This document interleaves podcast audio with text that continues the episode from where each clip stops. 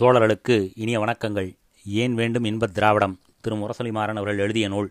முன்பே குறிப்பிட்டதைப் போல இது கேள்வி பதில் வடிவிலான நூல். மாற்றார்கள் எழுப்பிய கேள்விகளுக்கு பதிலாக தந்து ஏன் வேண்டும் இன்பத் திராவிடம் என்பதை ஆணித்தரமாக நிறுவியிருக்கிறார் திரு முரசொலி மாறன் அவர்கள். கேள்வி எண் 7. மத்திய அரசு நமக்கு தூசு. வடநாட்டில் ஒன்றிரண்டு மாகாணங்களில் ஏதாவது சுறுசுறுப்பாக முன்னேற்ற வேலைகள் நடக்குமானால் அது மாகாண மந்திரி சபையின் திறமையையும் செல்வாக்கையையும் பொறுத்ததாக இருக்கும் என்பதில் ஐயமில்லை.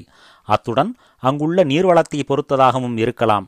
நமது மாகாண சர்க்காரும் திறமை உள்ளதாகவும் செல்வாக்குள்ளதாகவும் இருக்குமானால் நல்ல திட்டங்களை போட்டு பல முன்னேற்றத்துக்கான வேலைகள் செய்யலாம். அதை விடுத்து மத்திய சர்க்கார் மாற்றாந்தாய் போல் நடந்து கொள்கிறது. ஆகவே திராவிடஸ்தான் என்று கூறுவது கிடக்கிறதெல்லாம் கிடக்கட்டும், கிழவியை தூக்கி மனையில் வை என்பது போலாகும். டில்லியில் மத்திய சர்க்கார் இருக்கிறது. மாகாணங்கள் எதற்கெடுத்தாலும் டில்லியின் உத்தரவை நாடுகிறது. இது உண்மைதான். அதற்கு பரிகாரம் திராவிடஸ்தான் அல்ல, மத்தியில் குவிந்திருக்கும் அதிகாரங்களை குறைத்து ராஜ்ய சர்க்காருக்கு மாற்ற வேண்டும். அதற்கு கிளர்ச்சி செய்தால் மக்கள் ஆதரவு நிச்சயம் கிடைக்கும். இதை விட்டு தனி திராவிடஸ்தான் கேட்பதால் பலன் என்ன இருக்கிறது? இந்த கேள்வியில் இரு யூகங்கள் அடிப்படையாக அமைந்திருக்கின்றன. முதலாவதாக, மத்திய சர்க்கார் மாற்றாந்தாய் போல் நடந்து கொள்வதால் தான் நாம் திராவிட நாடு கேட்கிறோம் என்பது. அடுத்து, மத்திய சர்க்காரில் குவிந்திருக்கும் அதிகாரங்களை குறைத்து அவைகளை ராஜ்ய அரசாங்கத்திற்கு மாற்றிவிட்டால் நாம் திராவிட நாடு கேட்பதற்கு பரிகாரம் கிடைத்துவிடும் என்பது. இவை இரண்டுமே ஆதாரமற்ற யூகங்கள். மத்திய அரசாங்கம் மாற்றாந்தாய் போல் நடந்து கொள்ளாமல் சொந்தத்தாய் போலவே செல்லம் கொடுத்து நம் சிந்து என ஒவ்வொன்றையும் மகிழ்விக்கும் வகையில் நடந்து கொண்டாலும் கூட நாம் திராவிட நாட்டு கோரிக்கையை விட்டுவிட மாட்டோம். அதுபோலவே மத்திய அரசானது தன்னிடம் குவிந்து கிடக்கும் அதிகாரங்களில் பலவற்றை சென்னை, ஆந்திர, மைசூர், திருவனந்தபுரம், கொச்சின் ராஜ்யங்களுக்கு கொடுத்துவிட்டால் கூட திராவிட நாட்டு பிரிவினை லட்சியம் செத்துவிடாது. நாம் ஏன் திராவிட நாடு கேட்கிறோம்? மத்திய அரசு மாற்றாந்தாய் வேஷம் போடுகிறது என்கிற ஒரே காரணத்தினாலா? அல்ல அல்ல. பின்னர் மத்திய அரசு ஒரு சர்வாதிகார அரசுக்குரிய அதிகாரங்களை வைத்துக் கொண்டிருக்கிறது என்ற ஒரே ஒரு அடிப்படையிலா? அதுவும் இல்லை. நாம் தனி நாடு கேட்பதற்காக குறிப்பிடுகிற பல காரணங்களில் இவை இரண்டும் இடம்பெற்றிருக்கின்றனவே தவிர இந்த இரண்டையும் போராடி பெறுவதற்கு மட்டுமே நாம் திராவிட நாடு கேட்பதாக நினைத்து கொண்டிருப்பார்களேயானால் அவர்கள் நம் பிரச்சனையை புரிந்து கொண்டு புரியாதவர்கள் போல் நடிக்கின்ற போலி வேஷதாரிகளாகவே இருக்க வேண்டும். உதாரணமாக, நாளையே நேரு அரசாங்கம் முன்வந்து தென்னகத்திற்கு 5 ஆண்டு திட்டத்துக்கு செலவிடப்படும் தொகையில் பாதியை கொடுத்து விடுவதாக வைத்துக் கொள்வோம். அதைப்போலவே தனது அதிகாரங்களில் பெரும்பாலானவற்றையும் துறந்து விடுவதாகவும் நினைத்துக் கொள்வோம். இந்த இரு காரியங்களும் செவ்வனே நடைபெற்றுவிட்டால் திராவிட முன்னேற்றக் கழகம் கலைக்கப்பட்டு விடுமா? மத்திய அரசாங்கம்தான் தனது சுயரூபத்தை மாற்றிக்கொண்டதே என்று நினைத்து திமுகவில் பணியாற்றி கொண்டிருக்கும் லட்சத்துக்கும் மேற்பட்ட அங்கத்தினர்கள் அனைவரும் திசை மாறி போய்விடுவார்களா? நிச்சயம் கழகமும் கலைக்கப்பட மாட்டாது. அதன் அங்கத்தினர்களும் லட்சியம் ஈடேறிவிட்டதாக கருதி ஓய்வெடுத்துக் கொள்ள மாட்டார்கள். ஏனப்படி? வடக்கு வாழ்கிறது, தெற்கு தாழ்கிறது என்ற நிலைமை போய்விட்டது. அதிகாரம் அங்கே என்று சுட்டிக்காட்டியதும் சூன்யமாகிவிட்டது. அதற்கு பிறகும் தனித்திராவிட நாடு கேட்கப்படுவானேன்? இப்படி ஒரு கேள்வியை உருவாக்கி கொண்டு அதற்கு பதில் தேடி பொருத்தி பார்த்திட தவறிவிட்டார் திராவிடஸ்தான் வேண்டாம் என்று தீர்ப்பு கூற வந்த பஞ்சாயத்தார். அழகான மனைவி அவளோ வெள்ளச்சொல் வார்த்தையாடி கள்ளக்காதலனுடன் லயித்து கிடக்கிறாள். இதை பார்த்துவிட்டான் அந்த கற்கண்டு கட்டியை தொட்டு தாலி கட்டிய மணவாளன்.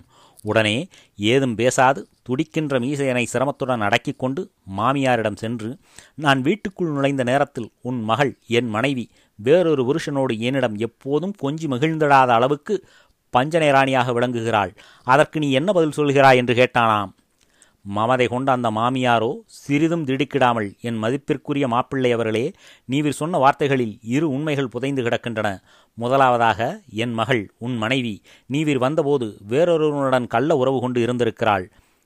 இரண்டாவதாக, உம்மிடம் கொஞ்சி விளையாடாத அளவுக்கு அவனோடு கொஞ்சி மகிழ்ந்திருக்கிறாள். ஆகவே மாப்பிள்ளை அவர்களே, உமக்கு தடையாக இருந்த இந்த இரு காரியங்களும் இனி நடைபெறாமல் பார்த்துக்கொள்கிறேன். அதன்படி இனிமேல் உன் மனைவி நீவிர் வரும்போது கள்ள புருஷனோடு தொடர்பு வைத்துக் கொள்ள மாட்டாள்.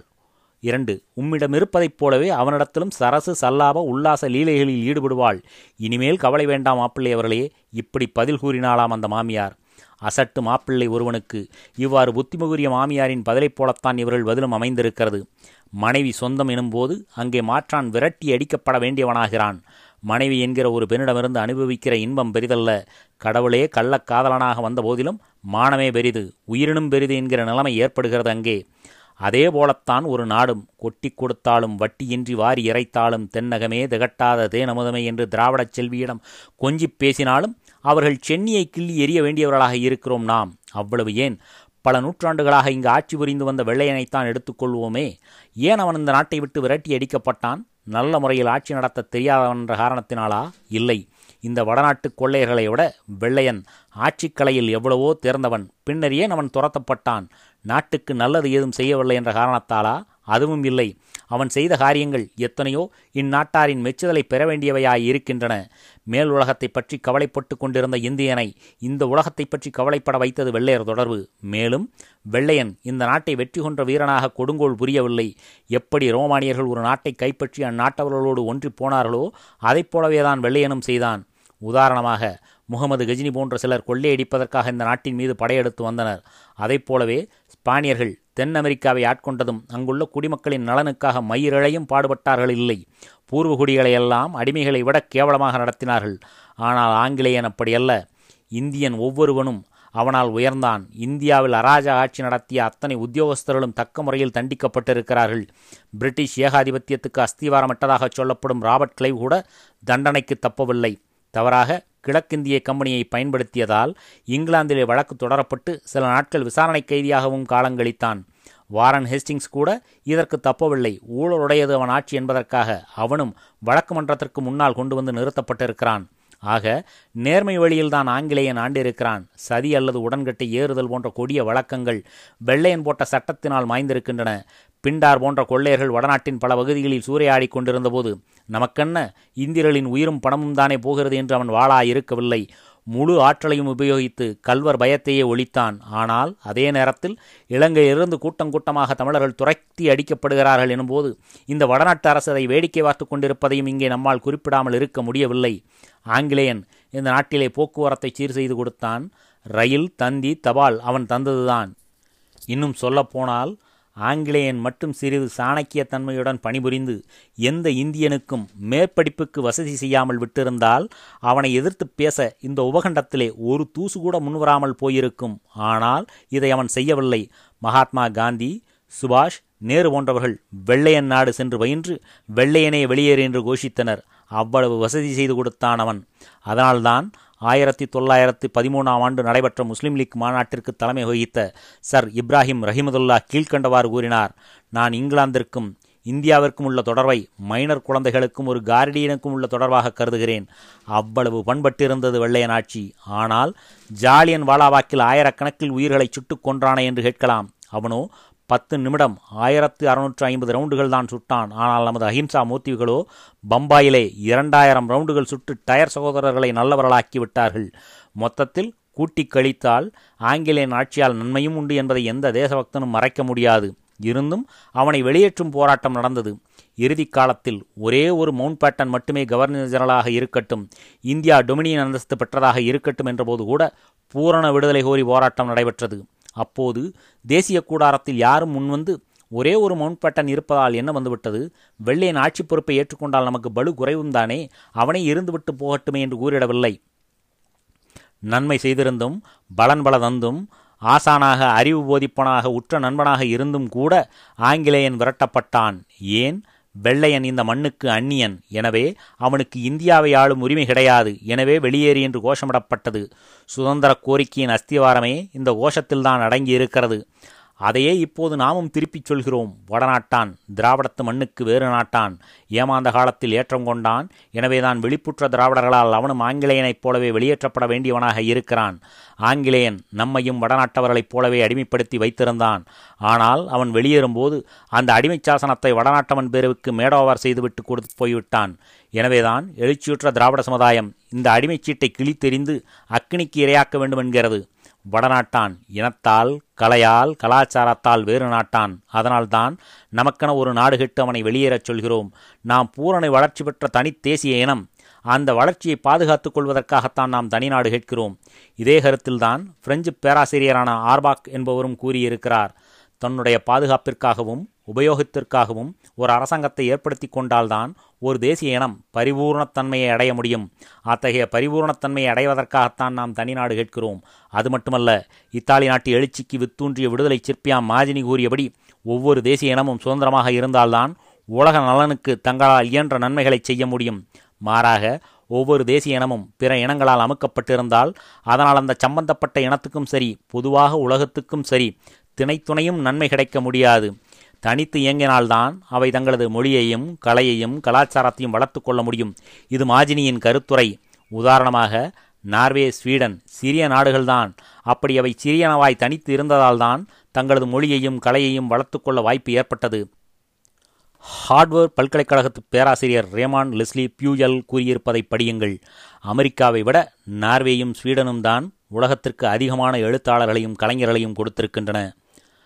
அதே போலவே 27,75,000 ஜீவன்களையே ஜனத்தொகையாக கொண்டிருக்கிற சின்னஞ்சிறிய நாடான டென்மார்க் 10 கோடி ஜனத்தொகை கொண்ட அமெரிக்காவுக்கு சமமாக இதுவரை வழங்கப்பட்ட நோபல் பரிசுகளில் 7 பெற்றிருக்கிறது. வெறும் வேடிக்கைக்காக இவைகளையெல்லாம் குறிப்பிடவில்லை அந்த பேராசிரியர்.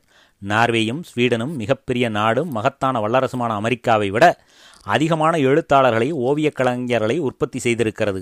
27 லட்சம் ஜனத்தொகை கொண்ட டென்மார்க் அவ்வளவு பெரிய அமெரிக்காவைப் போலவே 7 நோபல் பரிசுகளை பெற்றிருக்கிறது. 1924 ஒலிம்பிக்கிலே நடைபெற்ற விளையாட்டுகளில் அந்த அமெரிக்காவையே பின்லாந்து வாகை சூடியிருக்கிறது. எப்படி முடிந்தது அந்த சிறிய நாடுகளால்? அந்த பேராசிரியரே காரணம் கூறுவதை கேளுங்கள். ஒரு சிறிய நாட்டில் தனிப்பட்ட பிரஜையானவன் தன்னைத்தானே வளர்த்து கொள்வதற்கு ஏராளமான சூழ்நிலைகள் இருக்கின்றன. ஆனால் பெரிய நாடுகளிலோ அப்படி அல்ல. அவைகளோ பெரிய வியாபாரங்களை பெருக்குவதிலும் சாம்ராஜ்ய பிரச்சனைகளை கவனிப்பதிலும் தங்கள் கருத்தையும் காலத்தையும் செலவிடுகின்றன. பேராசிரியரின் இந்த வாசகத்தோடு தேசிய இனங்கள் தனித்து வாழ்ந்தால்தான் உலக நலனுக்கு தங்களால் இயன்ற நன்மையை செய்ய முடியும் என்ற மாஜினியின் வாசகத்தையும் ஒப்பிட்டு பாருங்கள்.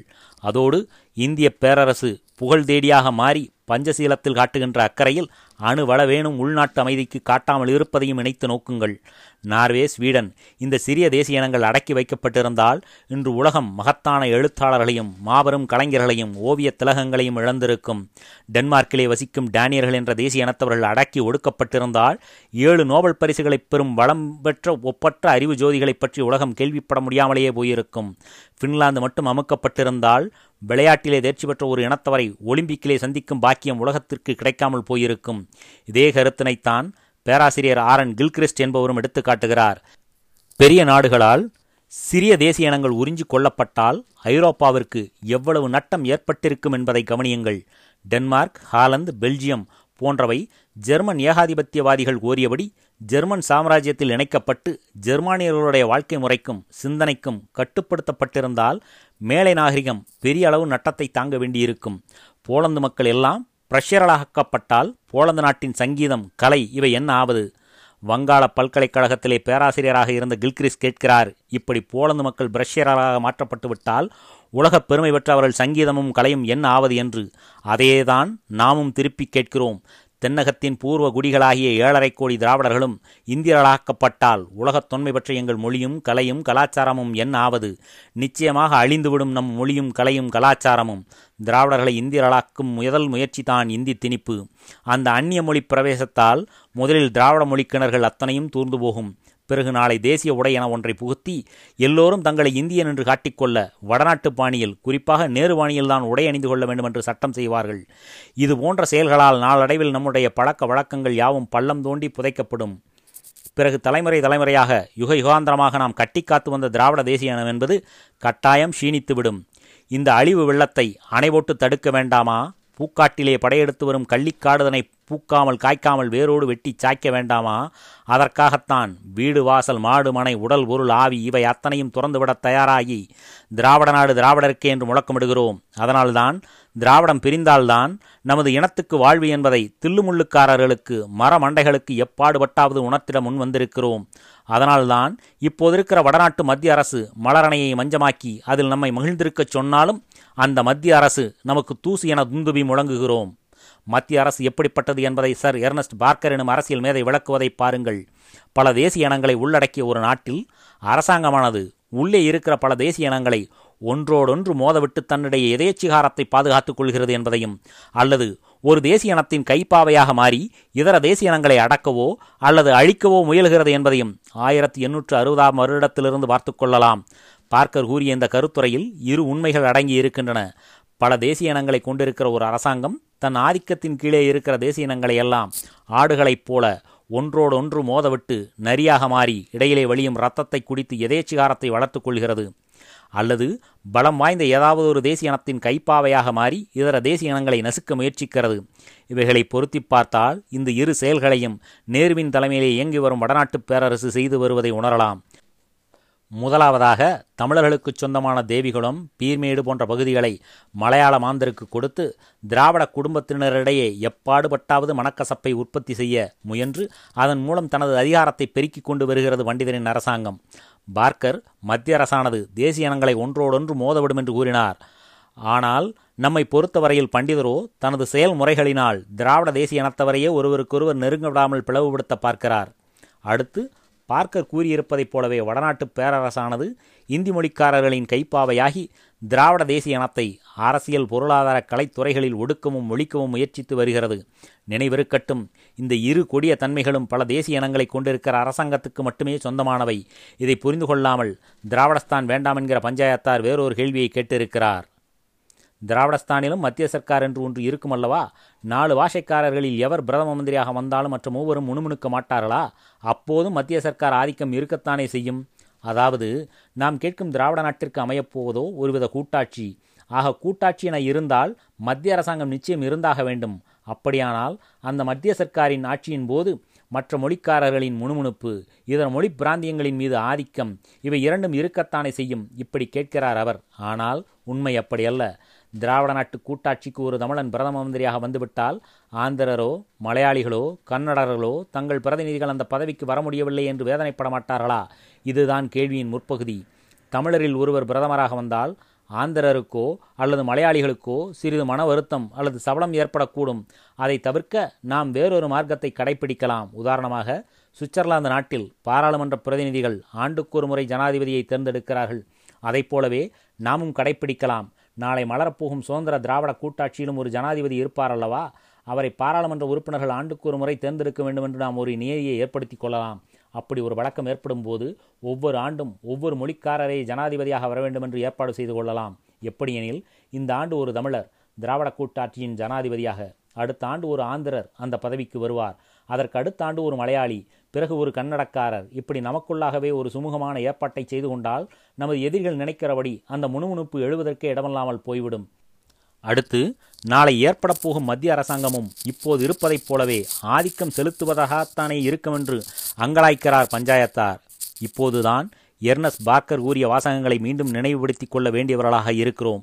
அரசாங்கம் எதேச்சிகாரம் கொண்டதாக, குடுமி முடிந்து விடுவதாக மாறும். எப்போது ஒரே ஆட்சிக்கு பல தேசிய இனங்களை கட்டிக்காக்கின்ற பேராசை பிடிக்கும் போது. ஆனால் நாம் கேட்கும் திராவிட நாட்டிலே பல தேசிய இனங்கள் இருக்காது. ஒரே ஒரு தேசிய இனம், திராவிட தேசிய இனம்தான் இருக்கும். அதனால் அங்கே ஆதிக்க உணர்ச்சி தோன்றுவதற்கு இடமே கிடையாது. இன்னும் சொல்லப்போனால், இப்போது இருக்கும் வடநாட்டு மத்திய அரசு என்பது நமக்கு ஒரு சிறையைப் போல தங்கத்தாலே கூரை வேய்ந்து அதற்கு வைரமழைத்த கம்பிகளை போட்டிருந்தாலும் பஞ்சவர்ணக்கிளி சிறகடித்து பறப்பதற்குத்தான் முயற்சி செய்யும். ஆனால் நாளை திராவிடத்திலே தோன்ற இருக்கும் மத்திய அரசோ நம்மை சிறைப்பிடித்து வைத்திருக்கும் கூண்டு அல்ல, நாமே நமது பாதுகாப்புக்காக செப்பனிட்டு அமைத்துக்கொள்ளும் கூடு.